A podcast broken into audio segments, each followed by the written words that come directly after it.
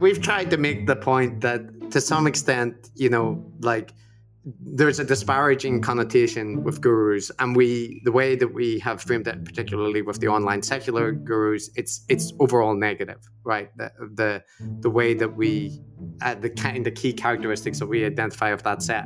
But they're actually you know public intellectual or prominent thinker or whatever you put to it is is fundamentally a neutral thing people can be Carl Sagan types or they can be Andrew Wakefield types, and there often is similar kinds of rhetoric or levels of confidence that individuals have, and and you know charisma is a huge part of that. So I don't think it's our position would not be that like anybody that takes on the ro- the role of a public intellectual that promotes themselves and does multi-R like individual lectures into a camera. There's something special about those people. That's definitely true. Like, but if you can, you know, monologue for hours, um, but it's more that there's a particular type of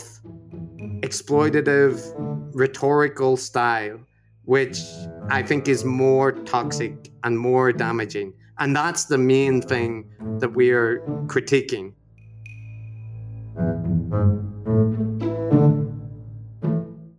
Welcome to the Unspeakable Podcast. I'm your host, Meghan Daum. I guess the culture, that's capital C culture, has officially reached peak podcast since this is a podcast interview with a podcaster whose podcast is about podcasts. Chris Kavanagh is the host of Decoding the Gurus, a podcast that, by its own description, is an anthropologist and a psychologist listening to the greatest minds the world has to offer and trying their best to understand what they're talking about. Put a little more specifically, I would say what they're doing is trying to map the messages of a particular category of online thinker. Uh, sometimes these folks are referred to as the IDW or intellectual dark web. Uh, sometimes they're associated with a concept called sense making. That's a pretty broad concept. Um, and they're people who have achieved something close to guru status on YouTube and on their podcasts. Uh, and uh, in many cases, not all cases, but in many cases, this is for questioning certain liberal pieties and resisting the so called woke narrative. As you probably know, I am actually a follower and in some cases a fan of many of these people uh, with the requisite caveats. Um, but several of them have been on this show. Nonetheless, I'm also a fan of Decoding the Gurus. And I invited Chris on to talk about why he and his co host, Matt Browne, started the podcast, what they're getting out of it, and what happens when the gurus they criticize come on the show to confront them. I also invited Chris on because of his unique accent. He's from Northern Ireland, but is currently living in Japan.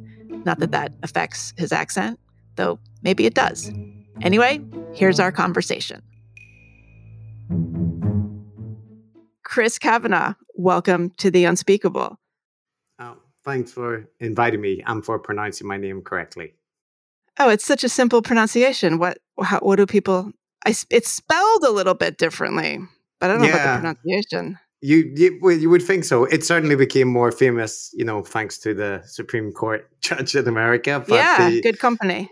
Yeah, but uh, uh, I've heard people at various conferences pronounce it in remarkably interesting ways. So it's it's not a foregone conclusion, but I don't I don't mind anyway. It's you know, uh, it's it like you say, it's weirdly spelled. Well, my the the pronunciation of my last name is like I have to I'm going to have to devote a whole show to explaining explaining that because I've I've just made it I've I've made it unnecessarily complicated. Anyway, you are the co-host of the podcast Decoding the Gurus. I should say right up front that you do have a co-host the Australian psychologist Matt Browne. I suppose technically I should have had you both on, but I felt like I could only handle one of you at a time for some reason. That's all right. Um, you got the better one.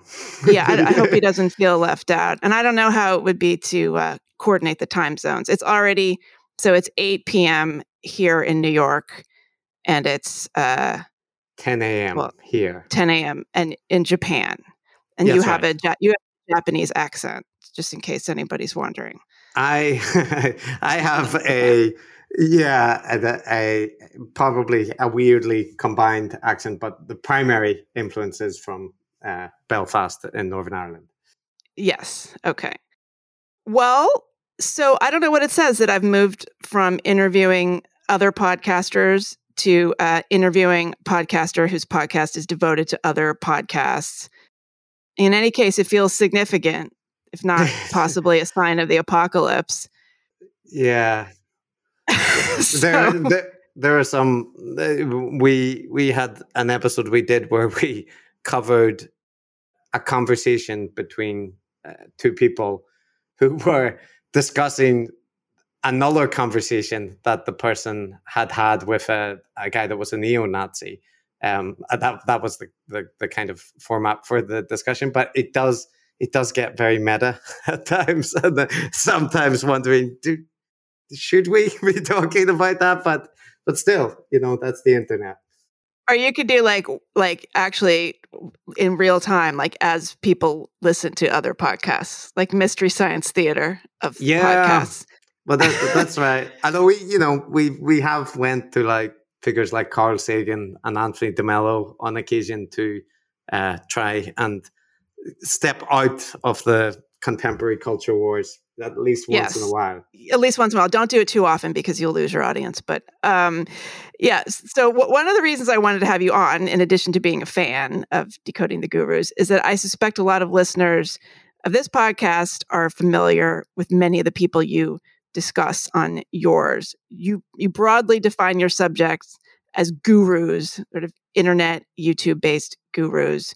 You define them that way specifically, but they do run the gamut. Um, but you have a special interest in the niche we sometimes call the IDW, people interested in what's sometimes called sense making.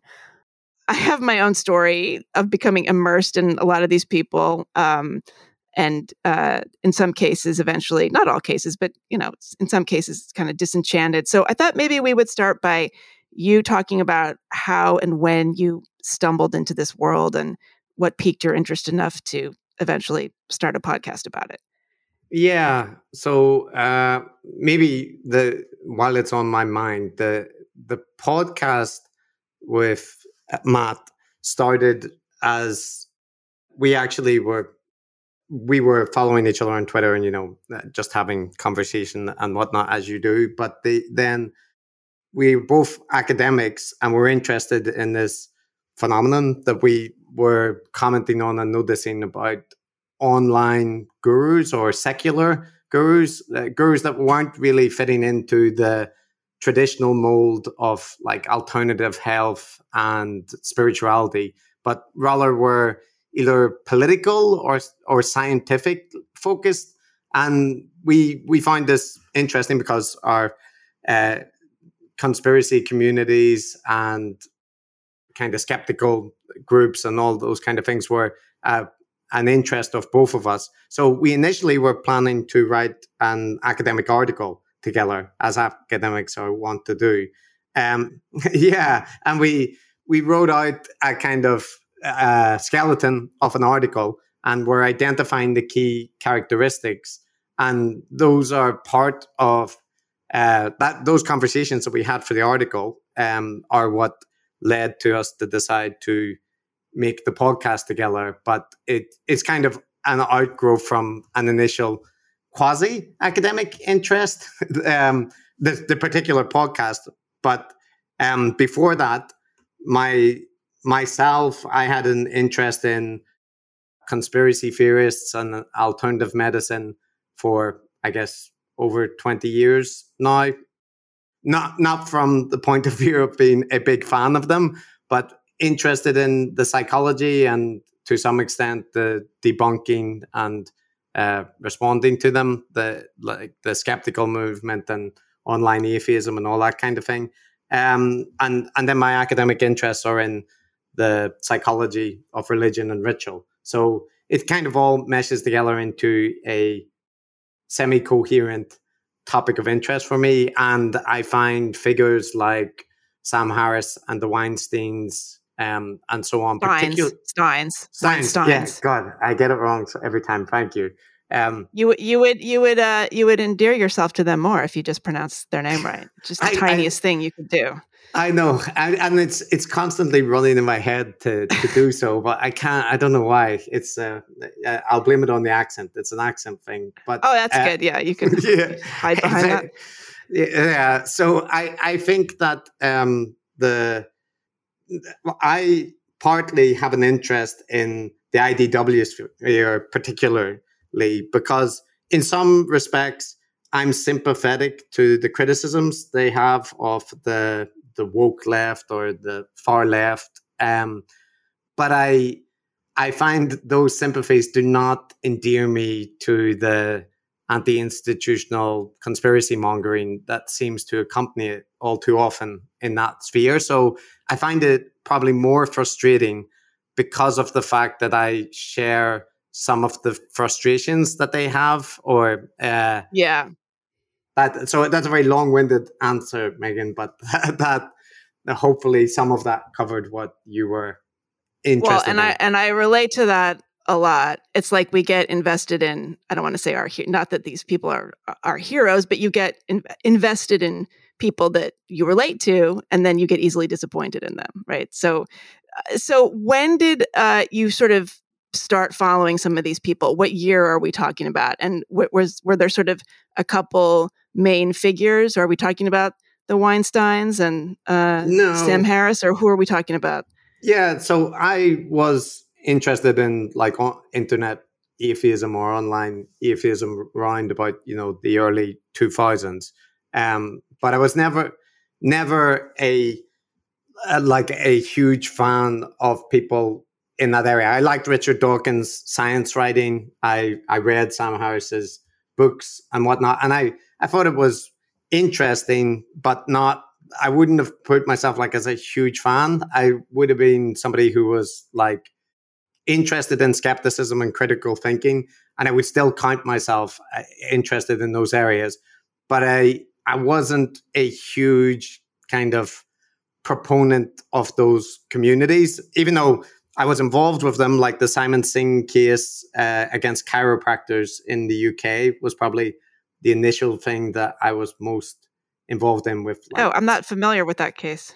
It's uh, so there's a science writer in England called Simon Singh. He's wrote a, a bunch of books um, on popular science topics, and he was he wrote an article in the Guardian um, uh, during Chiropractic Awareness Week or some some week celebrating chiropractors, and it does they exist. suspend the parking uh, yeah. regulations. It's a, it's a marketing thing, but uh, you know he did a an awareness article that was about the fact that it's mostly pseudoscience and they advocate for some treatments which can be you know harmful. Um, and and he was promptly sued by the British Chiropractic Association, and then there was a uh, libel case which became a kind of cause a kind of big focus case for freedom of speech versus libel laws in the UK. And eventually he lost initially, then he won on appeal, but it led to reforms in the libel law. And I was uh, attending the, the court at some places because I was living in London and uh, covering that case on a blog. Um, so I was I was interested in those kind of things uh, for a long time and it, it probably grew out of the thing which it often does at that age of like a teenage interest in you know conspiracy theories and alternative spirituality and all that. And then a i don't i don't think i ever was deeply enchanted by that but i became more interested in the disenchantment phase i think and i've i've remained interested in that. And actually probably i when i went to university my initial topic of study was Buddhism. Uh, that I went to this very far left university in the UK, and I I wanted to study Buddhism because I was interested in it in meditation and probably in a similar way to someone like Sam Harris. Uh, but when I went to university and studied about the like the history and sociology and you know anthropology research on actual Buddhist countries and Buddhist history, I found that you know the Western portrayal of it was deeply inaccurate, and the actual histories were like more interesting but much less uh, idealized. So that that was probably uh, a like watershed moment for me in uh, my evolution as a person, kind of thing. So, who were the people that you and Matt were talking about and observing when you started to formulate the ideas for your article? So, mainly the people that we covered at the early stages of the podcast. So, the Weinsteins. Uh, and we should say uh, we're talking about um, we're talking about it's it's a little confusing because the Weinsteins actually refer to three people, but only one of them is actually uh, only two of them are actually named Weinstein. So there's two the brothers Eric Weinstein and bret Weinstein, and bret's wife is Heather Heying. Yes. Okay. Yes. And, so the kind uh, of threesome. Yes. So uh, and and Eric coined the term IDW. That yes. Was popularized intellectual by, dark web. Yeah, intellectual dark web that was popularized by Bari Weiss in the New York Times. Um, but so uh, those figures, but actually they only came across, uh, I think, both of our radars relatively late before that, it would have been people like Jordan Peterson and Nassim Taleb and that that kind of online very opinionated highly educated and uh, referencing you know some area of specialty whether it's psychology or mathematics or evolutionary biology that that kind of thing which which felt different than what and and particularly rose to prominence maybe around about the same period that the Trump era began. And I'm not tying the, the two things together. I just mean it was around that era that like Jordan Peterson's star rose. Yeah, I think was it the fall of 2016 when Jordan Peterson had the uh you know the pronoun uh brouhaha was that that same fall i think? It it could be. I'm terrible with years but it it definitely i mean to my mind it's kind of all a melange together right right right. Uh that period. So were you okay so and had you heard of jordan peterson before that? No were you aware of his a, work? no not a, not at all. And uh and i i work as uh in a psychology department. But that that isn't to say that he wasn't influential within his area. He just wasn't like a figure, you know, like Steven Pinker or someone like that who everyone would know, or even Paul Bloom. But they, you know, if they aren't in the area, um, so yeah, Jordan Peter. I came to know Jordan Peterson in the same way everyone did, which was like him becoming a figure of note online. Yeah. Although, did you see the film about him, the the Rise of Jordan Peterson, by uh, directed by Patricia Marcoccia? It's excellent. And so she, it's a it's a documentary about him and produced by by her husband. And she, but she was they were doing a film about him anyway, about his relationship with the um the native the the the the, the artwork of a a native peoples in his area in Canada. And it was completely unrelated to anything political. And as they were filming, that whole thing blew up. And so they captured the whole thing. And it's a really excellent film.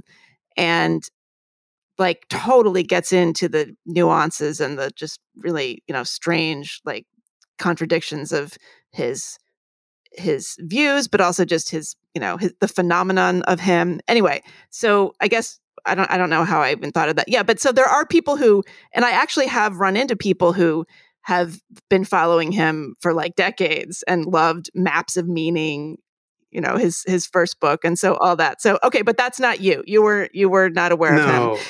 And and I will also say that uh, you know I I know that Jordan, for example, had some media profile before he was on some you know Canadian talk shows or had these little segments where people sometimes the clips crop up. So it it isn't like he was just discovered with that event, but I think his global prominence uh, came more much more recently. Right. So, like, what was your initial impression? Were you interested in what he was saying, or were you interested in the people who were interested in him?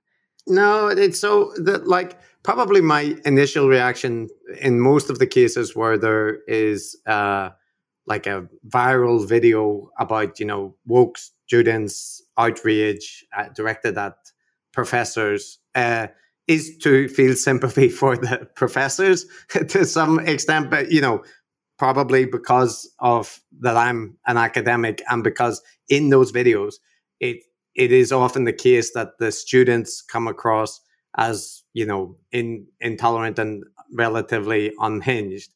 So uh, the initial impressions are, are, usually you know sympathetic the same for bret weinstein. Um so yeah i did it right? I tried hard yeah now, now you're on notice yeah. So um so yeah I, I i think my initial thought was sympathy and I, didn't really pay that much attention to him to be honest. Like uh, although it may or may not seem like uh, i you know the online culture war is is something that i um that i definitely have an interest in but i try to limit my exposure to it to a certain extent. So uh i jordan chugged along in the background and it was only really as his profile grew and I started to see him, you know, appear on interviews, uh, like the famous one that he had with the, I can't remember if it's ITV or BBC journalist. Oh, with Cathy Newman. Yes. Uh, yeah. Uh, so Channel Four, I think. Yeah. Channel Four. Yeah. So those kind of things were when I started, you know, seeing him, and then see people cite his ideas and so on, and yeah. So I, maybe it was the second wave of him coming that I I noticed like his actual output. But it, it, I would have been much around like I read his book, Twelve Rules for Life, way after it had peaked in popularity. Uh, so it, it, wasn't. Those figures were of interest, but I was. Uh, they were kind of you know peripheral. Right. Okay, so but your first show, you guys started the show September 8th, 2020. I'm looking at my phone here actually. Eric and Bret Weinstein, A Dark Horse Gallops Through the Portal. That was your first episode. so, what was going on at that time? Like, eh, okay, so well, how did you go from article to uh, to, to podcast? Because that's not uh, that's not like a something that you hear uh, academics. It's not necessarily a natural transition. No, um, and that, maybe it should I, be.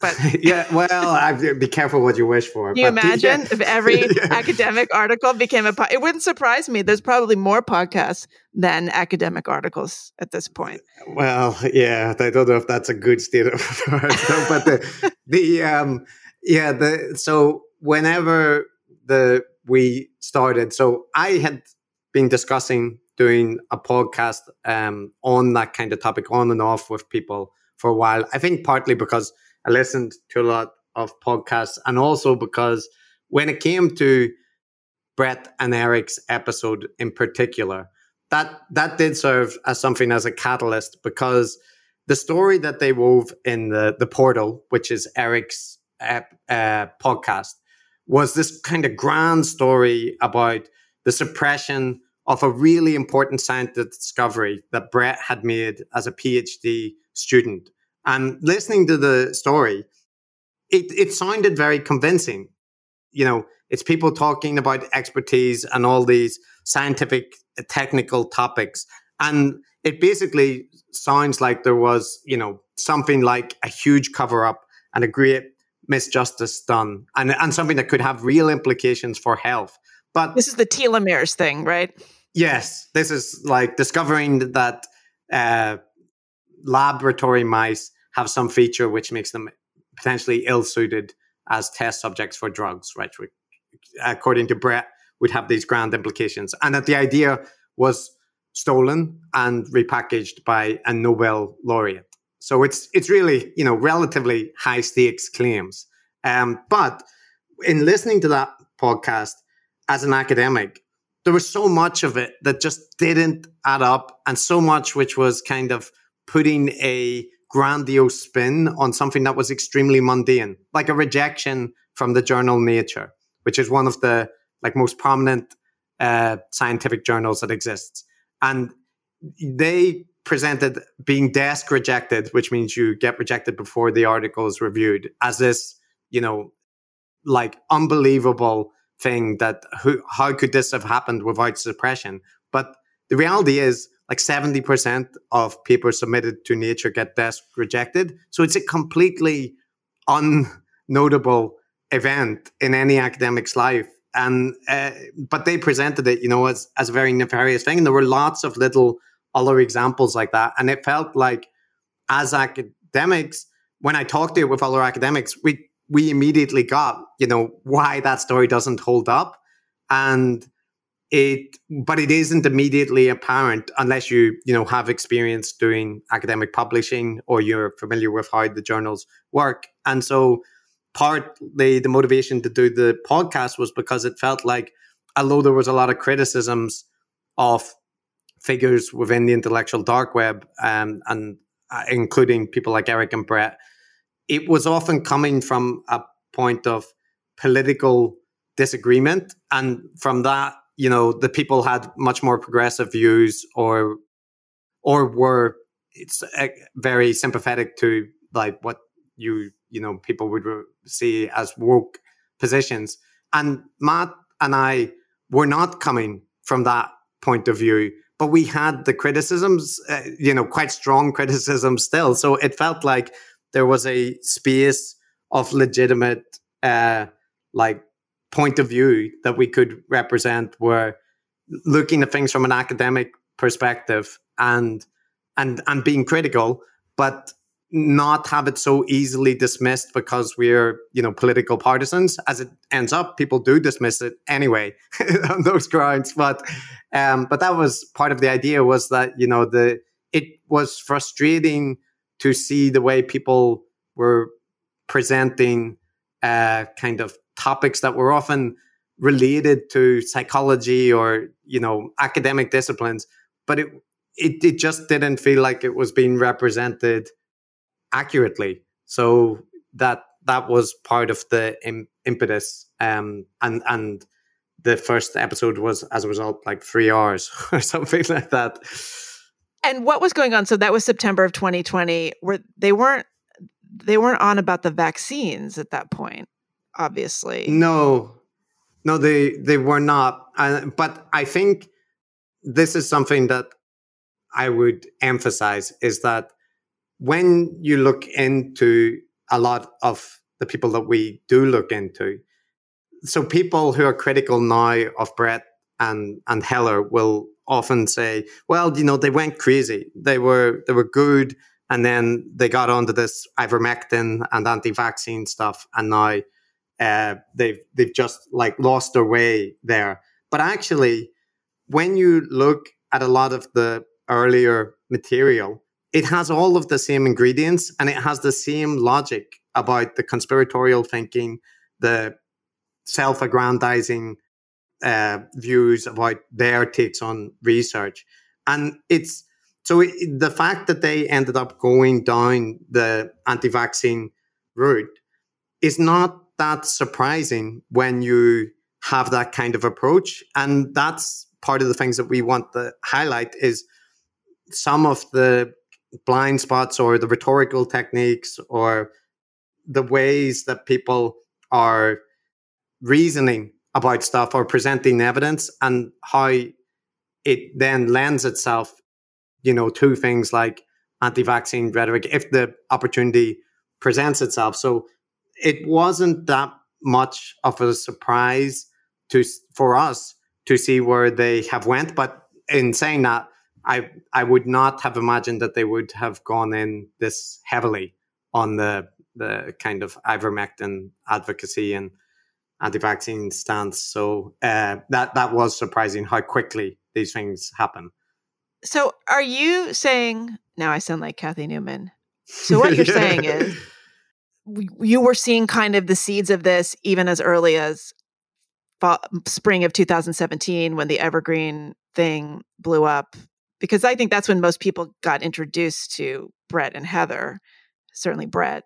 Not that early because I didn't pay any attention to them that early. Like I knew about the Evergreen event the same way that most people did. That you know some professor was hounded out of his position for uh, by a woke mob. That was the the view of the the event that I had. I probably have a slightly different interpretation then, but I mean more uh, whenever I actually started to pay attention to Bret's content um, and listening to the Dark Horse and and so on.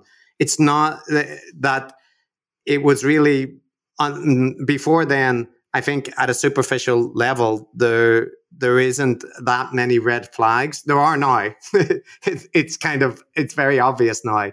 But I, I think with a lot of people that we would cover, there actually is a lot of legitimate points, or at least you know reasonably well expressed opinions, which are then just they just have these these things layered on top. So we talk about how people are very good, um, at least within the sphere of the gurus that we look at, at using strategic disclaimers. So they'll often add in after they make some like 20 minute long thing about a, a grand conspiracy to suppress the truth. And then they'll add in, but we we don't know that that's the case and we're just talking about you know probabilities we're not telling anyone what to think right. but it can it's, it's like it, investment advice. Yeah. Yeah. And it like it to me it's kind of surprising but it's actually it's effective because just you can talk for like 40 minutes about a topic and then add in a couple of disclaimers. And then when you criticize the people for you know they they we wove a grand conspiracy for 30 minutes people will point to the you know the one minute disclaimer and say look they didn't say they were certain and it's uh, so these but these kind of things i think are slightly different than what happens with charismatic gurus of the conventional sense because those people would not have you know so readily invoked like scientific what's the word? Like humility epistemic mm-hmm. humility. Epistemic humility yeah. Yeah. So it's it's an interesting thing because it, it kind of like for an academic you're really used to people uh promoting themselves without promoting themselves or or like hyperbolically presenting yeah that doesn't their... work anymore that's that yeah are you uh this is what I know, I know, but this is humility doesn't is not good for the brand. But that's see, that's the thing. It I know, I, I know. I, no, I, I mean a humility, something which looks like humility, but which is not humility, right. is good for your brand. So you'll you'll hear whenever we did the Eric and Bret episode, and I think now it would be very different. But many people responded saying, "Oh, Eric's such a like pompous fool, but is his brother Bret didn't really want to talk about the story, and he was, you know, he was a kind of shrinking violet by comparison. And the by comparison is the important point there, because yes, he was, you know, compared to Eric, less uh, grandiose, but he still talked about having a place in the history of science. They talked about, you know, Nobel prizes that were not awarded, and that they had made that they see things in the discipline which will completely fundamentally change you know the whole discipline of evolutionary biology but other people haven't been able to recognize it yet so like that's not humility but it but it can sound like it uh, if the comparison is right and if you say things in the a kind of scientific tone so i guess it's stuff like that that uh, is particularly grating from my perspective. Right. Uh, it's so interesting because yeah, you you're approaching this as an academic, and so like my relationship with the whole Bret and Heather Eric ecosphere, I was introduced to them as as a media person. Like I'm a journalist, I'm a writer. I had been frustrated for several years with the way the media had changed and you know this kind of framing around anything having to do with social justice was just like extremely reductionist i mean whatever i talk about this ad nauseum so when that when that evergreen thing happened and they were talking about how nobody would cover the story and like you know it seemed like most news outlets couldn't get their minds around a, a lefty professor being accused of being a racist whatever. I mean that i was very compelled by that at the time and so i kind of I, I was quite captivated by the way by the way they were talking and so but uh, yeah i can see if you're coming from if, if you are a researcher you're a serious academic you're not going to have the bandwidth for that sort of thing but i think a lot of people kind of got sucked in the way the way i did there was just something really refreshing about it So I yeah. also wouldn't criticize you at all, or I think that to some extent, Meghan, you're probably extending too much uh, insight to academics because, like I say, I didn't pay attention to any of that initially, and my reaction was pretty much similar to what you described. Like it didn't seem that surprising to me that you would have, uh, you know, a very left wing university with social justice uh, advocate types reacting in an intolerant way. So the story didn't seem that you know there didn't seem anything really much to it, and also the uh, you know there was video and those kind of things where people are yelling and whatnot. So it's it isn't until like digging into things and and looking critically at the content, which we try to do on the podcast, that a lot of things that you don't notice initially start to become apparent and it, it, like in the in the same way i i think that there's some part where people who criticize jordan peterson for example uh, that the people who haven't read his book or who haven't watched a significant amount of his lectures like his fans often get criticized for saying you know you need to you need to put it in context. You have to have read his like uh, 15 book articles on this topic and listen to his 20 hour lectures. I'm not saying that, but I am saying that uh, the reason that people like Jordan have an appeal is real because they they are presenting information and, and there often is lots of content which isn't you know particularly tinged towards culture war topic. It's like on biblical analysis. Oh, yeah and very little of, of, it. He only gets to culture war stuff like really far into 12 rules, right? It's like on page 300 something, I think. Well, I remember. Yeah, I mean, I think that he he's like he's an interesting case because he I I think there is depth to the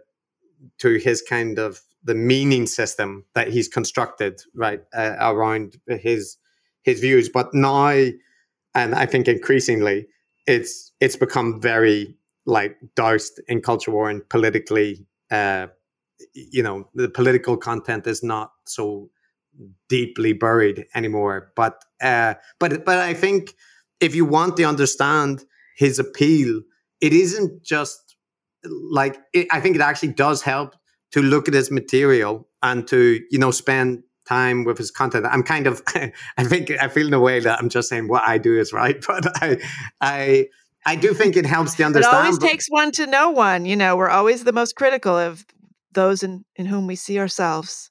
Yeah, and you, you know, I I work in the psychology of religion kind of field, the cognitive science of religion. That's my area, and Jordan is uh, was often talking about those kind of topics. Um, so it's there's there's an academic interest there as well, but the consuming his his content, there there's just immediate things like red flags that, pop out, and I think they would do to a lot of academics. There was an article written by, um, I think it's his old supervisor, or the person who was partly responsible for him being hired at his job uh, in Toronto.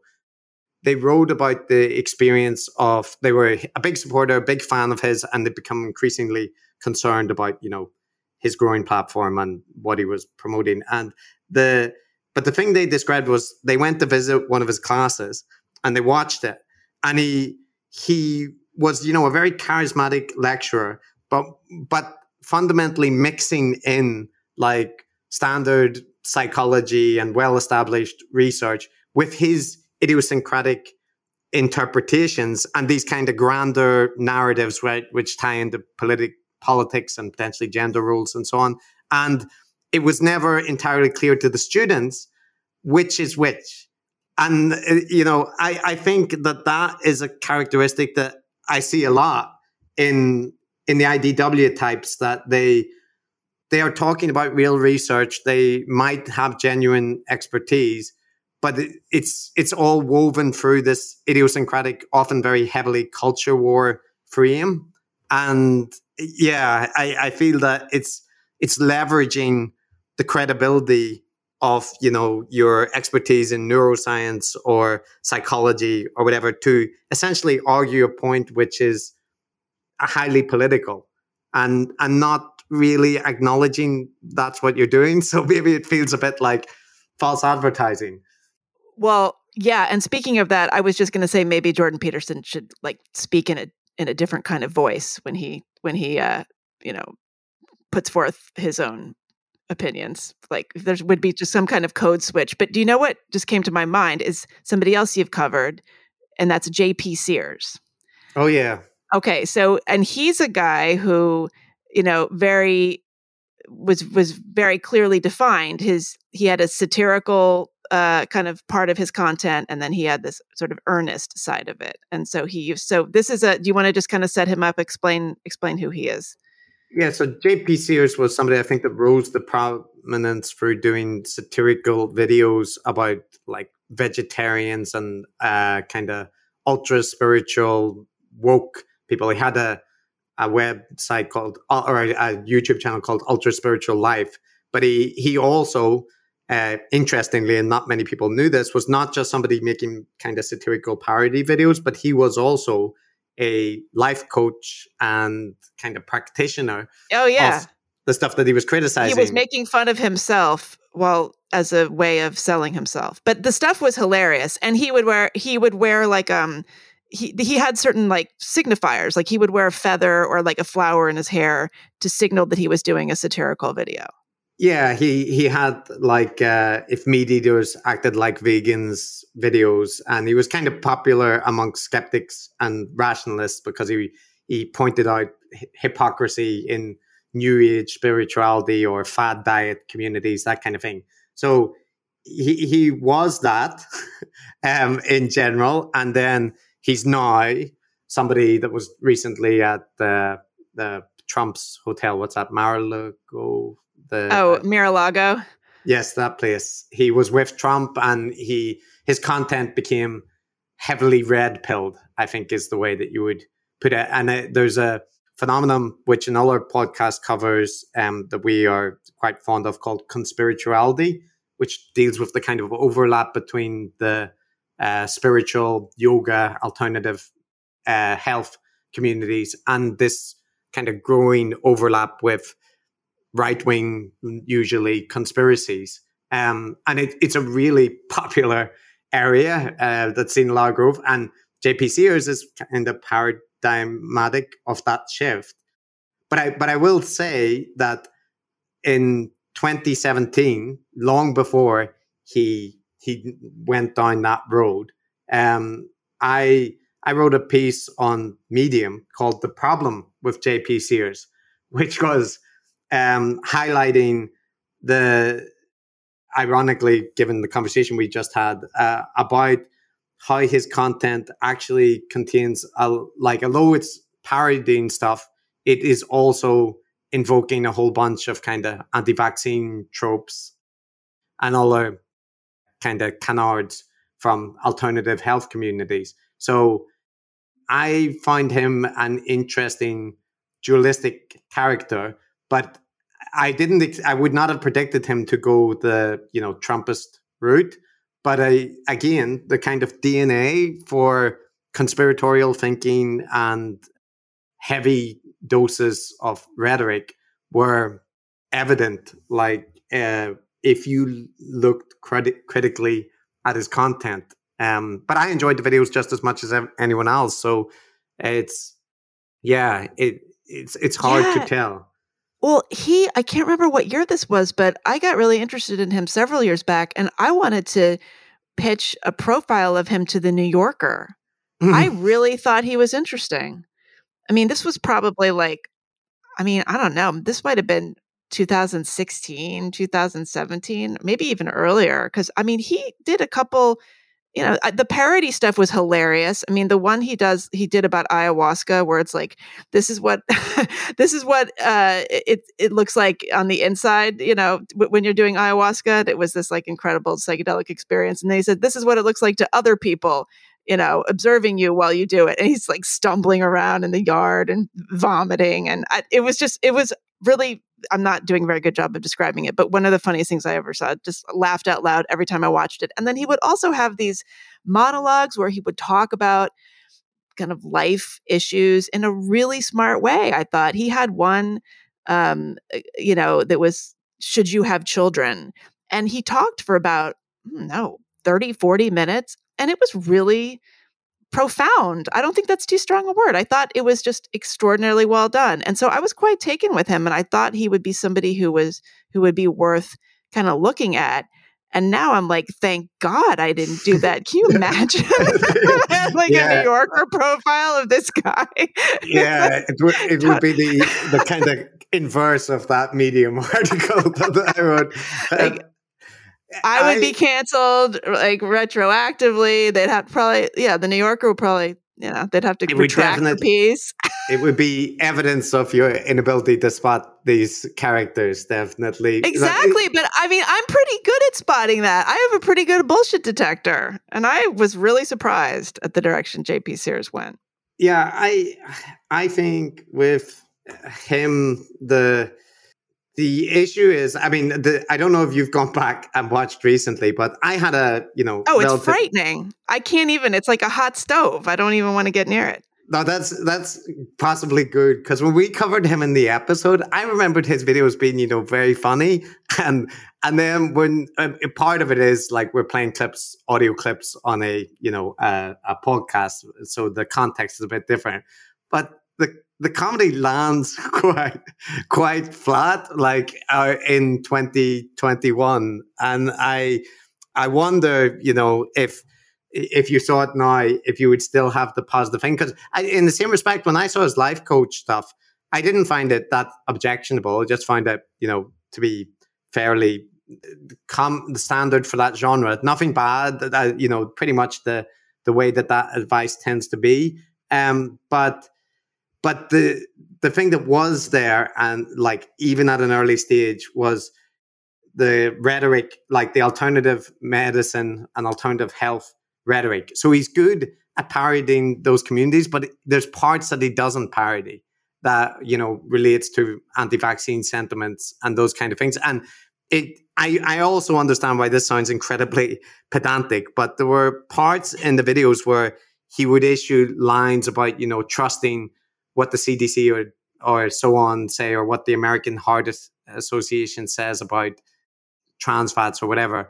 And it, it just because I was interested in like skeptical communities and those kind of things, those talking points immediately lit up. Oh, I know what those are from, and I, I know these kind of arguments.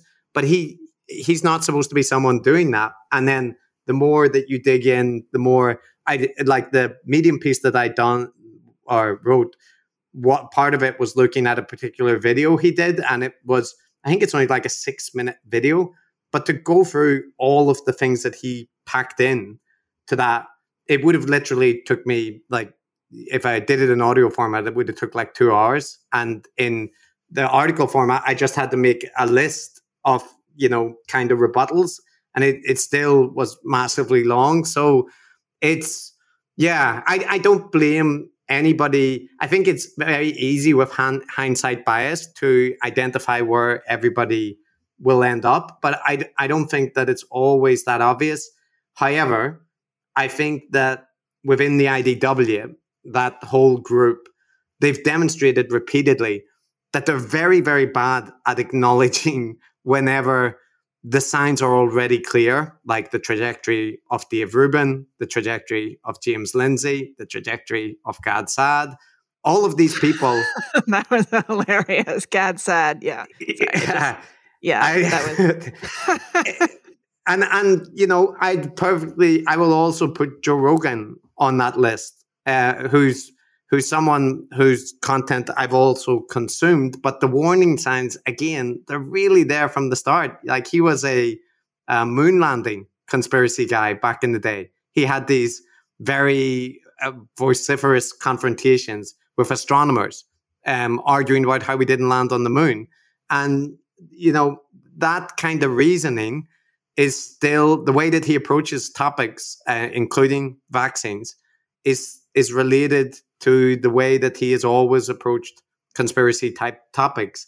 And I I get frustrated as you know we we interviewed Sam Harris and we had a long back and forth, but it doesn't seem like Sam Harris or other people in that sphere are they regarded as like somewhat mysterious why these people have suddenly come out as anti-vaccine or pro-Trump and like that you couldn't have predicted this happening. And my counter argument would be many many people did predict that. They not only predicted it but they were highlighting to you when it happened and you were saying that they were wrong.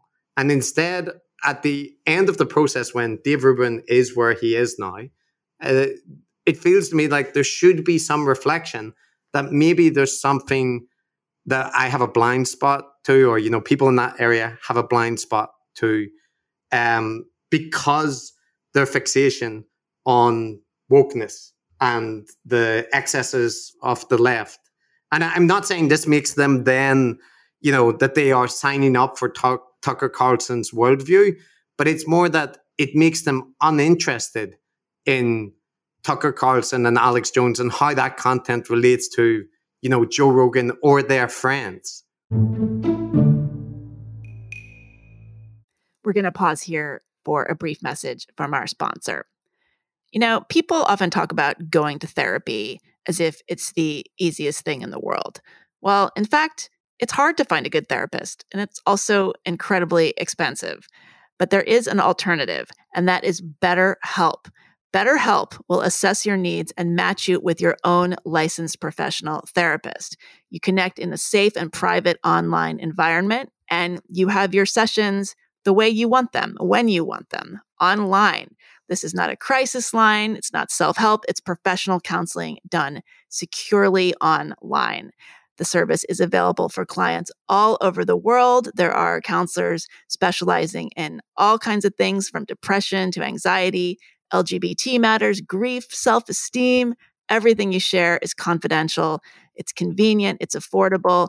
And best of all, as a listener to this podcast, you will get 10% off your first month by visiting betterhelp.com slash unspeakable. Join over 1 million people who have taken charge of their mental health. Again, that's betterhelp.com slash unspeakable. Yeah, I think for audiences, there's something so delicious about watching ostensibly highly intelligent, sophisticated people go off on wokeness because it's not that delicious, like somebody like me. It's not that delicious to listen to Dave Rubin do it or Joe Rogan do it. But if some super smart person is going to sit there and say the things you want to say in, in a kind of, you know, dressed uh, dressed up sort of fancy sounding rhetoric, it's intoxicating. Yeah, I, I don't think you do a good job of it. But I, I, I agree that uh, there's something of a, you know, a cathartic punching bag quality to it. But, but part of the thing that frustrates me a little bit about it, and and maybe, maybe this might be somewhere where we disagree, is that I don't see the criticisms of the like woke or the far left to be at all rare. I find them entirely, you know, popular, huge audiences, something that is endlessly discussed on right wing media and endlessly discussed on alternative media. Now, maybe the the like left wing media in mainstream media in the US doesn't feature so much critical content, but it's not hard at all to, to you know find critiques of those viewpoints. And yet i hear people talk about it as if it's criticisms that only dares be whispered you know in in the corridors and back rooms. But it's it's not the case. There's like there's a massive audience for people who want to criticize woke topics no i know but it's ma- but I, I guess what i'm saying what i'm trying to say is that like if somebody when when I first encountered Bret and Heather, there was something really exciting about it because oh these are the sort of people that you do want to talk about these things. They're going to do it in a smart, nuanced way and it, as opposed to Milo Yiannopoulos. Like yes, these are the people we want in our corner. That that's what I'm saying. I mean, I think yeah. that no, I, I I take that point, and you. I think you are right that that is part of the appeal, and and there's there's very eloquent eloquent denunciations of you know the various woke excesses by by people within the IDW sphere. So that that is that's something that they're very good at. yeah, I mean, uh, also like I guess I feel like these these parasocial relationships. I mean, is there do they? I sometimes I feel like they need to be approached the same way you'd approach a healthy real life relationship. Like in real life, you have to take people for who they are. You can't expect them to get everything right. You can't get everything from one person. Like you've got to you've got to compartmentalize. There are going to be things you like about people and things you don't.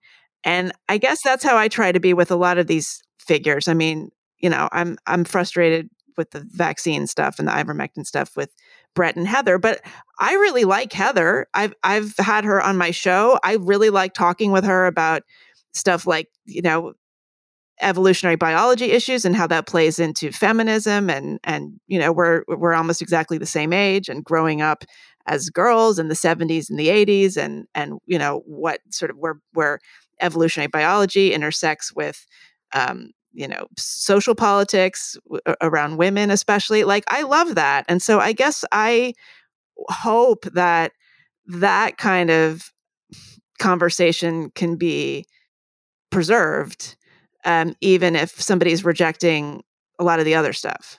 So the the way i see it is not that you have to like i agree with you that you know people can contain multitudes right and there are topics that maybe they're conspiracy prone on and the other ones that they're relatively good on. And and also interpersonally, I think that people can hold a whole range of views. They can even hold like terrible views and interpersonally be, you know, nice people that uh, there's that it, that are fun to talk to and so on. But I I think that I what I uh, sort of object to is when people like if you have friends in your real life and they're in the multi-level marketing and i i listened to a podcast recently where you talked about you know your experiences with multi-level marketing coffee which was interesting. But but and a good example you know that like things that people could see as you know cancelable or i, I don't mean it like that but i mean like uh, uh, you shouldn't touch that at all but the the kind of economic realities are are what they are. And i i see that argument but i also think that if people are are friends and they were in the multi-level marketing right and they were going around kind of promoting multi-level marketing to you and your contacts you might like that person but you definitely would have an issue. And you might you know you might bring it up with them. You might also warn other people that like this is a nice person, but they're they're like into multi-level marketing. they didn't so invite be- you over just for dinner. They're they're yeah. going to sell you some Tupperware. And I I find that the and Bret and Heather are definitely included in this. That they have a very uh, like finger trigger sensitivity to criticism and to people that criticize them. And if people criticize them, they're basically bad faith ideologues that don't need to be interacted with anymore, that they've betrayed them. And if it was what you are, you know, kind of su- suggesting, which is people can have different opinions, we're willing to accept, it shouldn't be that kind of reactionary to to criticism. But it but it does feel that way. And I I also think that, you know, whatever it depends to a certain extent on what the things that people are promoting. In the case of somebody promoting anti vaccine and the unproven treatments in a global pandemic, and if that's a big part of what they're doing, I, each person, you know, makes their own judgment. But I would find it hard not to bring that up, even with friends. Like I, I you know, I've had friends interpersonally who've advanced anti-vaccine and conspiracy theories, and there's only a certain amount of bandwidth that you can have, and you know you might value the friendship more than than attacking their beliefs. But it's different if the person has a huge platform and is you know, like I would say Bret is highly and a highly important figure in how ivermectin became so prominent in the discourse. And that's had a real impact on, you know, people's health and vaccine acceptance across multiple countries. So I I kind of feel that you can criticize that harshly. And if the people are the you know the, the right kind of people, that they should be willing to accept that you know you are criticizing their opinions but you still have respect for them it, it would be kind of like if you were friends with andrew wakefield i i would expect that andrew wakefield is somebody that you could you know have nice conversations with might have these really interesting opinions about institutional bias and so on but fundamentally he's like the figure leading anti-vaccine movements in in the us and beyond so uh, it, I'm not saying everyone has to have that stance, but that's that's my kind of position on it. Yeah, and I mean, I'm sure you've thought about this. How much of this is a YouTube phenomenon? The kind of person who is going to start their own channel and just be interested in talking enough and looking into a camera and going on and on for long enough to become a guru is that in and of itself does that in and of itself disqualify a person from really being credible? Does it no, is it a self-canceling proposition? It, it it isn't. And like we've tried to make the point that to some extent, you know, like there's a disparaging connotation with gurus and we the way that we have framed it particularly with the online secular gurus it's it's overall negative right the the, the way that we uh, the kind of key characteristics that we identify of that set but they're actually, you know, public intellectual or prominent thinker or whatever you put to it is is fundamentally a neutral thing.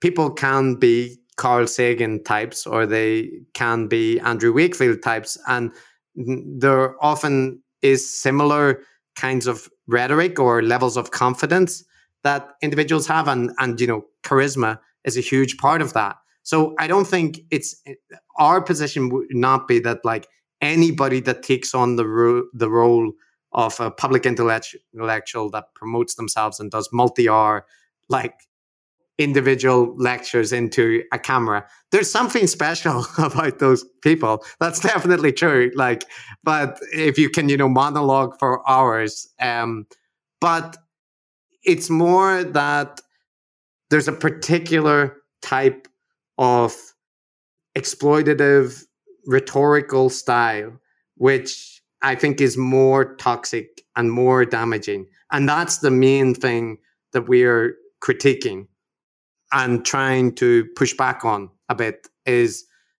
a particular type of guru, not the concept that anybody who advances an opinion or has their own uh, like single person podcast uh, is is fundamentally you know a broken person.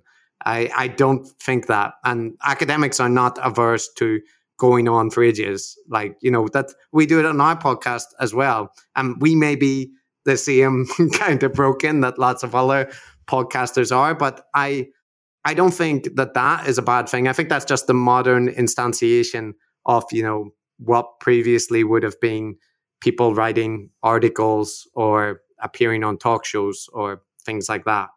Mm-hmm. But but what's really interesting is the relationship between the audience and the person and the guru. And I'm curious. So your research it, includes, you know, you you you study religions, ritual behavior, you know this is a really kind of um, this is really oversimplifying things but you know comparisons to religion are often made but you know wokeness is a religion or you know obviously these figures have a sort of you know insofar as they're worshipped in some cases by their audience there is a kind of religious dynamic going on. Is that part of what has drawn you to this interest yeah i mean to some extent yes but i think like you uh, highlight you know the religious comparisons sometimes they're there particularly in the kind of purity and like devotion to specific figures but often people use that comparison mainly as a rhetorical technique, right? The thing that they don't like is a religion, be it wokeism or anti wokeism or whatever the case may be. But religion is like this big phenomenon that there's it's all it's so big,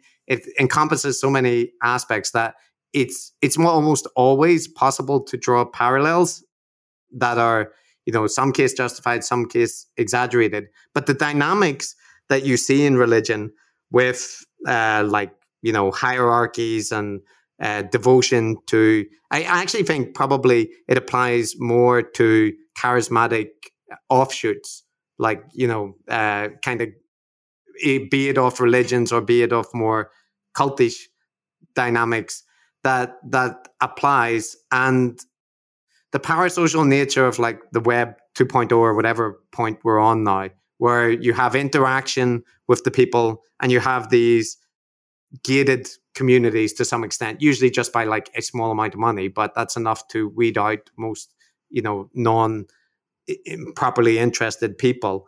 That it has an inevitable thing where it creates personal, interpersonal dynamics that that can be unhealthy, but don't have to be. So, you know, I think that it used to be a very one way system with the kind of the newspaper pundits or the the people on TVs or the people who wrote books that you know the audience was there and people were attached to the writer that they liked or whatever, but they didn't have any relationship with them.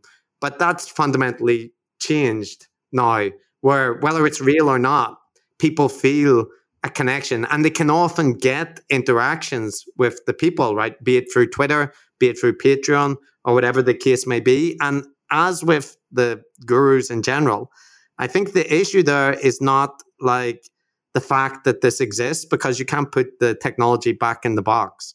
And and people like it for all the same reasons that they like, you know, clubs and sport communities that they used to belong to, uh, or still do in many cases. But it's it's that it can be manipulative and exploitative, and when it is, that's a problem. Or it can be to some extent, you know, a healthy thing where there is less of putting people on pedestals and and people are interacting with fans of their work who might have interesting perspectives and so on. So I think it's like too glib to condemn the whole ecosystem that exists on social media now for creating gurus because I think those people in a different era would still be gurus. They'd just be doing it in a different way. It's it's their personality rather than the internet that you know has created yeah. them. Right. Well, I was looking at your bio, and we should say you are in Japan now because you're you're are you doing a fellowship or you're you're working in a in a in a I psychology teach, lab? I have a dual appointment. I teach at a university in the psychology department in Japan, and I I have a research uh, appointment at Oxford. So I'm I'm kind of split between the two. Okay. Well, and I noticed that your you know part of your expertise or part of what you study is the bonding effects of shared dysphoria. I'm curious what that means. Can you um, give us a yeah. uh, five second uh, explanation? yeah.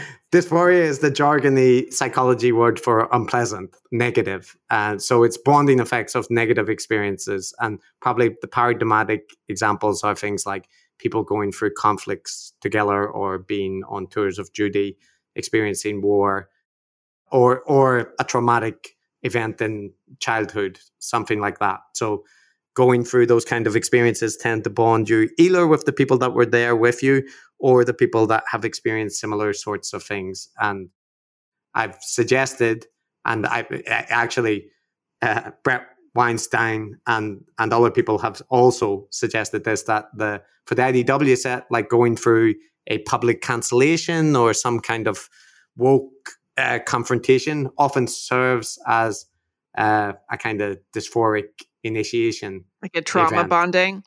Yeah. oh, but now, okay, but go ahead. What? I know. I, I think there's something to that, but also uh, there's a there's a theory called costly signaling um, in kind of evolutionary psychology, anthropology, where it's that people who do things for a group, which actually incur a cost are more believable, right? Because you can easily say, "Oh, I'm really devoted to this group," but if you actually do something that shows it, then you're more credible. Um, and they talk about you know various rituals serving this function as a costly signal. But in that respect, standing up against the woke mob or you know coming out as a heterodox thinker is is seen by many in that sphere as a I think the same thing, a credibility enhancing display where you know you showed that you were willing to incur a, a public or professional cost to to do what's right uh, in your yes. eyes. So yeah. Yes. When you go, you really have to go. Or when you jump, when you jump, you really have to jump. I've heard I've heard them describe yeah. it that way. But uh, but there's also this thing now where I notice a lot of people want to be canceled or they brag about how they're canceled when they're really not canceled. Have you noticed yeah. this? Like, I'm so canceled, you guys. Oh my god, I can't I can't do anything. I'm so canceled. Or people putting kind of cancel be it, right? That oh, I'm going to definitely get canceled for this. And, yes, like you should it, be so lucky. yeah, it's. I mean, I I think that the people who dismiss entirely that you know cancellation is real or cancellation has any cost, like that's wrong. It, like it clearly does. At even at the very least, it can be very traumatic psychologically from people. But the the I think part of the reason that that that narrative exists is because you can't really be cancelled by the opposing side. No, like, that's only that's only adds to your currency. Exactly. exactly. You can only be canceled by your own side. So if you are somebody who has shifted sides, for example, like you were, you know, somebody who was pro who was very, you know, a normal, standard liberal person, and you now feel that that has been completely co-opted by the woke and so on, and you know the right are starting to be nice to you and, and so on, then there comes a point where you standing up to the like woke mob it's not actually against your professional interests. It's very much in line with your new professional interests and your new group of followers and friends. And you know, the the brave thing to do would be to say something that would annoy that group or annoy both groups, but that that doesn't. So uh, yeah, I and I think you know, in the case of the trauma bonding stuff, like to give an example of someone who uh, I in all in many respects I see as more reasonable than a lot of the people I criticize. Like Sam Harris openly talked about how his sympathy for Charles Murray came because he saw the same dynamics that he'd experienced, you know, in people criticizing him being applied to Charles Murray. And this made him, you know, want to rehabilitate him or give him a chance to say his piece. And so I really think it, it sounds silly when you're putting it in comparison with people who have gone through, you know, civil wars or or tours of duty. But but there's a there's a basic part of don't don't deny psychology. anyone their lived experience. The culture war is a real war. yeah, and I and to some extent, you know, my myself and Matt are not from America, uh, as my accent attests to, um, and that gives us a degree of attach- detachment from it, but also the, the growing up in, in Belfast during the Troubles has made you know when people are talking in the most catastrophizing language about the civ- collapse of you know s- civil discourse and all this kind of thing it rings quite hollow. And, and uh, i think that's the case for many people who come from different kind of backgrounds that they they view the american culture war as like influential having an impact talking about real things but as mm, incredibly overwrought for what it actually yeah. entails. Right. Well, we got to take anything we can get here in the US, especially as upper middle class white educated people because, you know, we've been waiting for something to But it, but you know, this is a point that the with woke, thick skin. Yeah. Yeah. This is a point that the woke and the, you know, the reactionary right Trumpists uh, agree on is that, you know, there is a fundamental huge conflict in society that the the institutions are collapsing and that you know there's prejudice is rampant and and so on so it uh, in both cases there is they disagree very much on the solution and what the actual problem is but the notion that society is broken is like a shared narrative. Yeah, and I think I mean as an American, I will say I I feel the same way. It is broken. The institutions are collapsing. It just depends on how you look at it. It's yeah. I mean, it's uh, eh, yeah. I think for you know for non-Americans, it's very easy for us to think that America is broken. I mean, look at what happened to the ACLU. Our our country is in tatters. Yeah, the, the, the ACLU but, and Planned Parenthood have have turned their backs on us. So uh, you know, I, I, the end. But in those respects, you know, there's there's something still for all the stuff that goes on in America and all of the uh, all of the outreaches that happen every week in and week out with the culture war. And, and I'm not saying there's no significant events. You know, Trump being elected was a pretty significant event for the world. Um, but I think the like it's still the case that you know lots of people want to go and live in America. The quality of life is high. In most of your problems revolve around the fact that you have an armed citizenry. That that is and that's a secret value that the society will not give up. But that's where a lot of the issues stem from. And that seems like something that some people discuss some of the time. But for people outside of america that's just like a huge thing is that often people have guns. Like when they encounter the police when the police are encountering them when there's protests the kyle rittenhouse case for all of the you know the talk about the media misrepresentations and the uh, like the political partisanship that surrounded it. For most people outside america i think it's true to say that the thing that is just stunning is a young boy walking around with a rifle and that's not that's that's apparently not illegal. It's a uh, that's surprising. And you know what happens from there is also not surprising. So yeah, I'm just yeah. I'm, I'm sure. I can see I'm how you. I, I, no, no, I can see how you could see it that way. I don't. It's not. I don't think it's it's the only thing, but it it certainly makes sense that looking at it through that lens no, would be.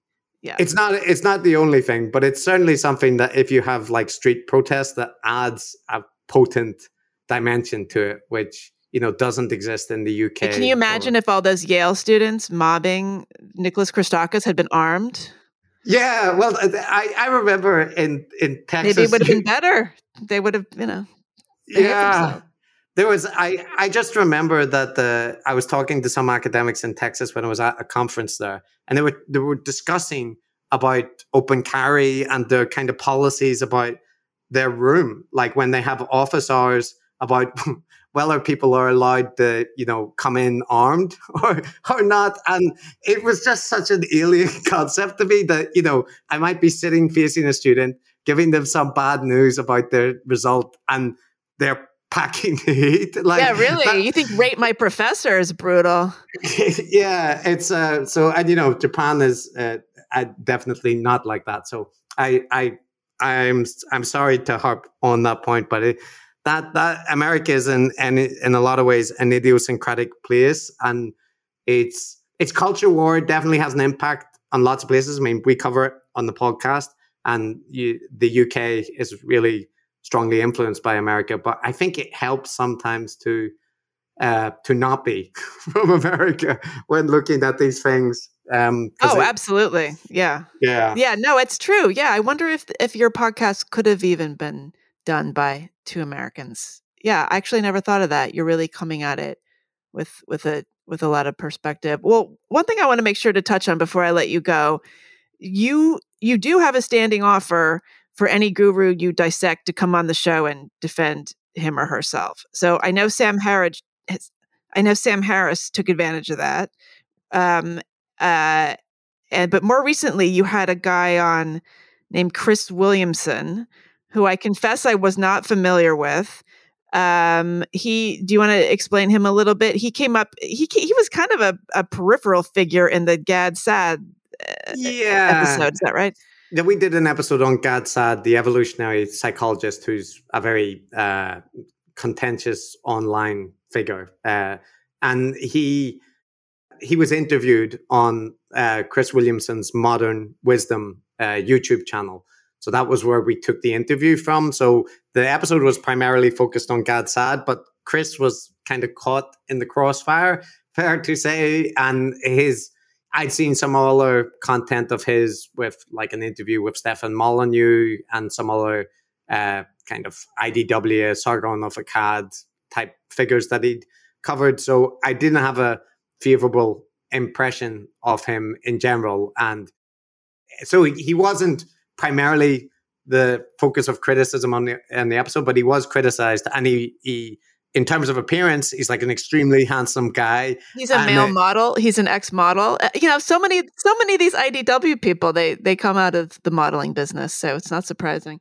That's that's interesting. I've not noticed that, but I I I mean, it's hard not to notice with him because he he is a male model and he was also a contestant on a couple of reality TV shows. So um and and we made some sarcastic remarks to that effect um, and and then he reached out through uh, a journalist who has a, another YouTube channel called uh, oh, it's skip. Is Rebel this David Wisdom. Fuller? Yeah, yeah David, David, Fuller. David Fuller. Who? Yeah, I um, yeah, David and I know each other. So yes, and Rebel another Wisdom. Figure in the you know the whole alternative media ecosphere. But he he was uh, he Chris knew that David was in contact with us, and um, we covered David on another episode as well. And uh, yeah, and he reached out and you know to have a conversation about being covered and the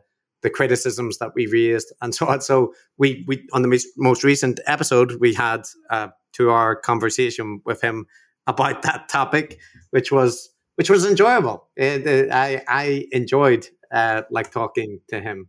I thought it was. I have to say, I when it started out, I thought it was going to be a total cringe, but then by the end, I found it useful and and even moving. I mean, you know, he he talked about things that have come up for me just in doing this podcast, which is, you know, it's hard to know. You you you want to push back, but at the same time, you are a host. You have invited somebody onto your show, and he got at something that I think doesn't really get discussed enough out in the open, which is that there's a power dynamic. If you're a small podcaster and you're inviting someone to come on your show, you know, you're not paying them. You're not, you know, they're in a lot of cases, they're doing you a favor. So the question is, do you, is it right to get into a fight with somebody on your show? I mean, I talked about this when I had Sam Harris on this show because you know, I had had a case where I had you know, somebody who was a pretty big celebrity, a big celebrity, but who just doesn't think about about like you know, the culture war issues the way I do all the time. Like this person just doesn't sit around obsessing about it. They had like certain talking points, they had certain abs- eh, assumptions that they made that I felt were extremely oversimplified and pat. But then the question is, do you get into an argument with that person on your show? Is it eh, I I feel like that's kind of inviting somebody into your house and then yelling, you know, for dinner and then yelling at them. But at the same time, there is a responsibility not to let someone just spew nonsense on your show. And it's hard. No, I, I, I appreciated mo- almost all of the points that Chris raised. And I will say that it's a dynamic that we are, you know, in, increasingly aware of from having to deal with people that have much bigger platforms than than us uh, and and I think that if you haven't experienced people who are very like well versed in how to interact with media or how to present their particular views that I'm not saying you by the way obviously you are but I mean that Well I get um, it wrong all the time I screw up all the time I think yeah, this well, interview is a disaster. You're, you're, yeah, you're, I'm getting totally railroaded by you. That's it. That's it. When you have a skilled manipulator like me, it's just it's impossible to control. But the, um, the I I think that that those dynamics definitely play into it, and I, there is an element where it's very easy to imagine that if you were in that seat, right, that you were sitting there talking to the person and you knew these criticisms, that you'd be able to put it to them and you wouldn't be able to let them, you know, dodge past it or to you do it in a way that it was respectful but critic and it that's very hard because like you say you're you're juggling multiple things including the dynamics when you're having an interpersonal conversation that that people are just nicer than they are often you know in print or online especially on twitter. Um but i I agree that despite the fact that that all applies, with these kind of ecosystems existing as they do, and the fact that people have platforms that they that they have, I increasingly feel that it's important for people to be willing to do that and to prioritize it. And if the people that you're talking to are unable to deal with, you know, critical questions or or find it disrespectful, I I somehow feel that that I I have a I understand how people react like that, but that is very different from the kind of person like that I am, and I as a result it feels a little bit uh, hard for me to empathize with because I I don't find people asking critical questions or disagreeing to be, you know, disrespectful or beyond the pale.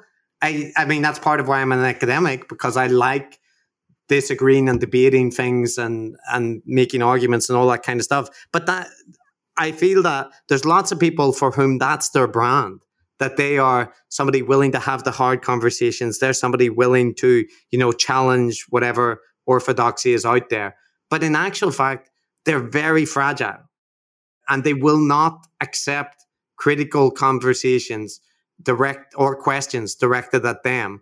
And I feel that that hypocrisy, it should be called out, especially if your brand is built on being, you know, a rough and ready debater. Different if there's somebody who, you know, doesn't frame themselves that way.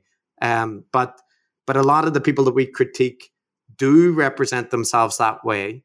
And then their response to criticism is like extremely overwrought and and often or just ignore it entirely. So yeah. Yeah, no, I have noticed actually, even just sort of in my personal life, like some of the people who are the most kind of edge lordy in their personalities, or you know, people who have some kind of public profile who I happen to know personally. Some of the people who come across as kind of the bravest and the you know most risk taking, edgy types in public are the most thin skinned in private. It's it's uncanny, actually. Yeah. Um, it, uh, so that I mean, but it, but it, it definitely is a thing right? And like uh, the dynamics that chris talked about where you know if you get a reputation for having critical interviews or somebody like blackballs you who's influential it could cut off your access to lots of people. And i i think that's a real dynamic and like one that should be more openly discussed because i think that if people are doing that that they they should they shouldn't be able to just you know damage reputations for asking critical questions. They should have people say, "Well, I was going to do an interview, but I said I was going to ask about these topics, and they they said no." So you know, mm. I'm not saying you always have to do that, like not always, but there there are circumstances where it it is reasonable for people to be transparent uh, where people are being like extremely hypocritical behind the scenes and presenting themselves as a different way in their public image. Um, right. Yeah. The, the problem is, though, if you um, are, if, if you kind of publicly capitulate or change your opinion or respond to criticism by saying, oh, yeah, you know, you may be right. Okay, maybe I don't think that, that hurts your brand. You're going to lose your audience. It, right? It, That's kind of wishy washy. Yeah, I hear this, but I don't know. Like, I what I see is that there was this, you know, Eddie Izzard, the comedian um, that used to be popular. So he had this skit that he did. he used to be popular. Now he's just transgender. He he was once popular.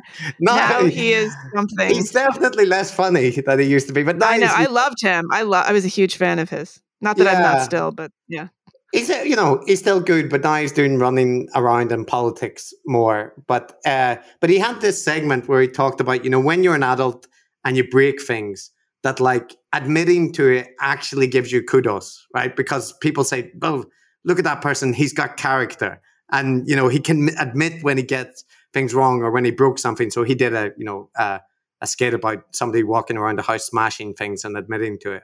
But I I see the same thing, uh, like the same logic at play whenever people admit mistakes or when they show a willingness to stand against what is seen as their in group orthodoxy. That, yes, they get a hit from their die-hard partisan community, the people that think you should never give an inch to the opposing side, or you should, you know, that admitting that somebody had a good point is like selling your soul if the person um, is is of a certain caliber. But I, I see, at least in the people that I respect online, a much greater respect and and praise for people who show nuance and people who can admit when they make a mistake. And it, it, there's like a a parallel situation where in at the minute in social science fields after the replication crisis where there was all these issues about studies not replicating when people admitted about mistakes that they had done previously or research practices that were less than ideal they never got like leapt upon and you know criticized they got held up as examples of people who are doing science right because they're admitting their mistakes and they're talking about what they did that was wrong. And the people that got the real hit are the ones that either kept doing it or denied that they had ever done anything like that. And and so I kind of see the claim that if you are willing to admit mistakes or to acknowledge uh, nuance to positions that you know maybe you didn't notice, like like say Sam Harris saying, I raised the point to him about the him talking a couple of years ago about the potential for a civil war in France uh, be, and the possibility of it being potentially at 50 50.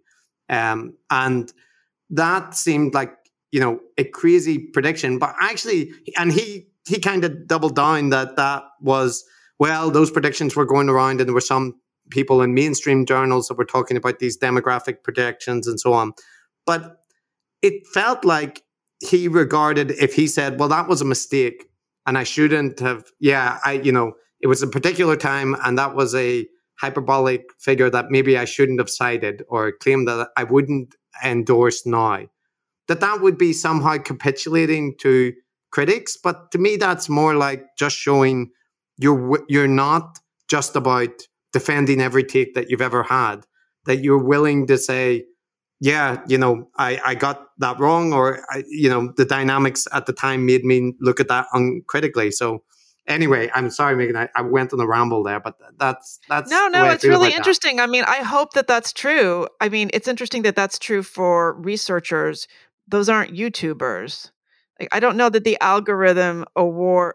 I don't know that the algorithm rewards. I don't want to say nuance because you know everyone loves nuance now, but uh, yeah, it's I, a brand. yeah. yeah. So who? Okay, who are your? Who is the audience for decoding the gurus? Are they people who are fans of these characters, or are they haters of these characters? Do you Both? want the the audience that we want to pitch at, or the audience that we have? Which would you like to hear? well, I, this is radical honesty here. So. Okay, so I I will say we get a surprising amount of feedback from people who are fans of the people that we cover. And often they don't remain fans, it's true. But in, in many cases, we get a lot of comments where they had heard criticism from various people and they didn't find it compelling, didn't convincing because they felt it was coming from political motivated places. But they they did find uh, our criticism to be, you know, potentially expressed in a sarcastic and cheeky way, but that there was substance behind the things that we are pointing out and that it caused them to reevaluate. In many cases, it doesn't cause them to completely uh, abandon the people, which is also not something that we're demanding that you know people should do to listen to the podcast. But the so that that is very uh, that's that's very reinforcing. But of course, you know, it's a self selected sample. But the other hand, we definitely have an audience which is from people who dislike the people that we cover and are kind of enjoying the taking down of the people that they yeah. yeah yeah that deserve it and as chris williamson said that includes potentially according to him people within that sphere who hope that we will cover you know somebody that they don't like and i i get that. And and we're not we're in no ways you know completely immune to we know what uh episodes will do better than other kind of episodes. And so we we tried to respond to that and to you know to go against type uh, at times. Uh, but but that's it. And I, I think that also there's from the feedback that we get probably because we are academics we get uh, quite a lot of comments from people who are you know have a foot in academia or are interested in psychology or kind of academic type topics so that seems to be a significant portion of people that listen, or at least people that contact us. Um, yeah, and, and culture war people like you know fans of Sam Harris will come just to listen to us argue with Sam Harris or something like that. But but I they tend, I don't think they'll stick around very uh, long. So so yeah, I, I think that's the general thing. I I like to think we probably have a substantial amount of what would be called the heterodox uh, sphere, more so than other podcasts, which would be critical. Um, that, that would be seen as you know kind of more woke inclined. So uh, wait a second, wait, wait. Heterodox, those people tend to sympathize with IDW types. They do, but you know, there's that's a big sphere. I I often get accused of like flattening it, but you know, Steven Pinker and Jonathan Haidt are classified as heterodox, as are Dave Rubin and Gad Saad, and there's quite a difference in those two. Well, they categories. should, yeah, exactly. I think that, yeah, Dave Rubin needs to be kicked out of heterodox. yeah. He's not even heterosexual. Yeah, that's this is true. There are people who you know have are their platforms are huge, and and also their partisanship is no longer really debatable. It's it's like if you're not seeing that, you've got big problems. Yeah, no, so, Dave Dave Rubin. I think that there's no not a lot of argument that he he doesn't. Yeah, the, I keep there needs to be a better name for all of this. IDW was terrible. Heterodox is terrible. It is. Somebody needs to come up with something better that don't it's a one thing like meghan you know you talked that said you know maybe the audience is not completely there but like i think that you know take a show like blocked and reported um it's very successful and regardless of the fact that there will be people who regard it as you know there were people who always regarded as kind of uh extremely biased right in some respects but they have tried to make it a virtue or at least something that they tried to do where they will issue corrections and yes. they will they're meticulous yeah and like i still i still find i enjoy blocked and reported but every time i listen i find a couple of things that i am you know kind of scratching my ears at, um, usually from Katie, but uh, your two-time guest. But I, well, and Jesse's I, been on the show too, and I was the first guest ever on Blocked and Reported. Oh, that's uh, that's the, the, first the time first, they had a guest.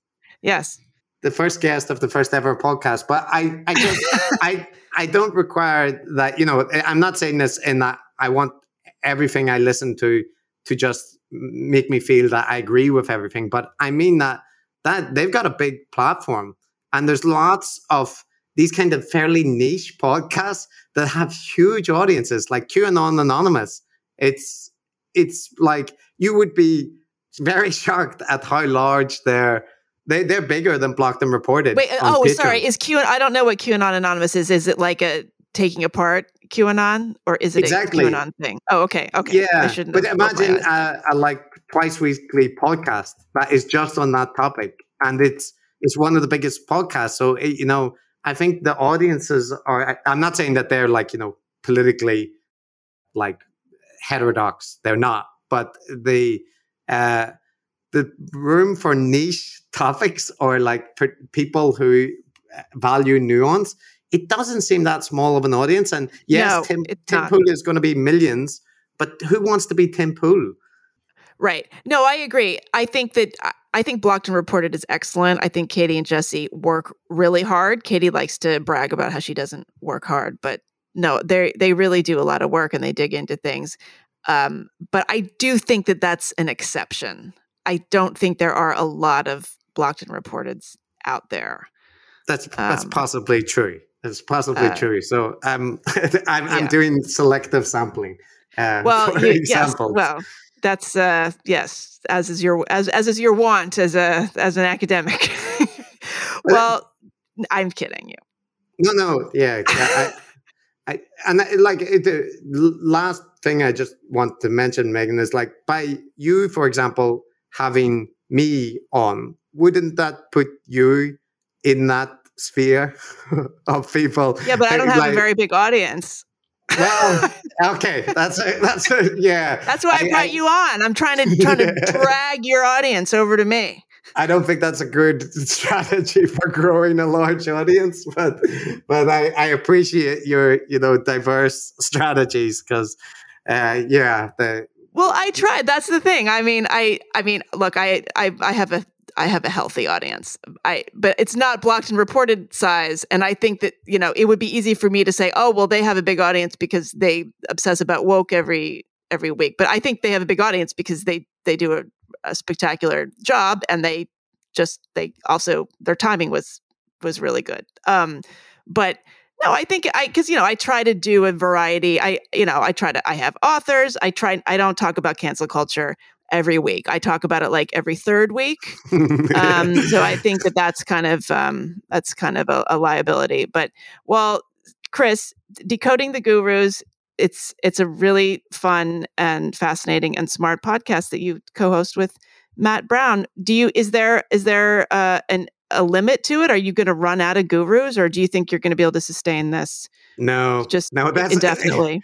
People sometimes say that, but we we asked people to submit suggestions, and we made like a Google Doc that people could enter, and it's now oh, it's like, like the shitty media men list of, yeah, of, uh, of gurus.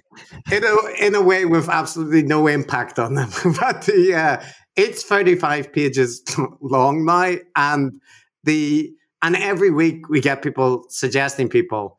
And it, like when we dig into an area we tend to find all these people that we have no awareness of. Like you know there, there's so many communities online and so many subcultures and and so many people occupying this role that that you and I have never heard of that have millions of followers like we you know we did the meat episode with Mikhaila Peterson and there was a guy with like a couple of million followers just just talking about meat. So there's there's something for there's a guru for everyone. So we'll we won't have an issue with content, just our our willingness to to deal with it really. And uh, yeah, that that might not be unlimited, but you know, I've been listening to stuff like this for decades, and I'm still doing it. So it's probably okay for a while, as long as Matt can continue handle conversing with me, it'll last.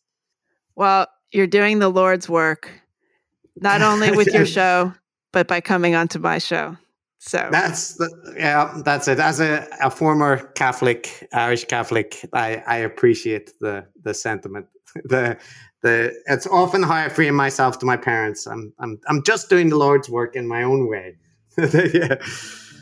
As are we all. Well, Chris Kavanagh, thank you so much for coming on the show. It's been a pleasure, and uh, sorry for waffling so much. That's that's also an not at all. That's why we have all the time in the world. That's that's what podcasts are for.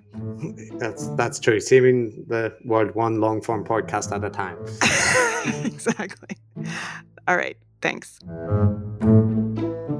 That was my conversation with Chris Kavanagh, co host with Matt Browne of the Decoding the Gurus podcast. Chris is a postdoctoral researcher in cognitive anthropology at the University of Oxford, and he is currently based in Japan. He is originally from Belfast. This is the Unspeakable Podcast. If you would like to support the show, there are several ways to do so. The first is to join the Patreon at patreon.com slash the unspeakable where joining at any level gets you early ad-free access to the podcast and joining at higher levels gets you other things, such as 10% off your first purchase of official Unspeakable Podcast Nuanced AF merchandise. Valentine's Day is less than a month away. what better gift for your critical thinking honey than a nuanced AF hat, mug, shirt, sticker, or magnet if you're not feeling all that committed? You can also make a one time donation to the show by going to the website at theunspeakablepodcast.com and clicking the donate button. Finally, you can just leave a rating or a review, ideally positive, on Apple Podcasts or wherever you get your podcasts. I'll be back next week with another super nuanced guest. Thanks for listening. See you next time.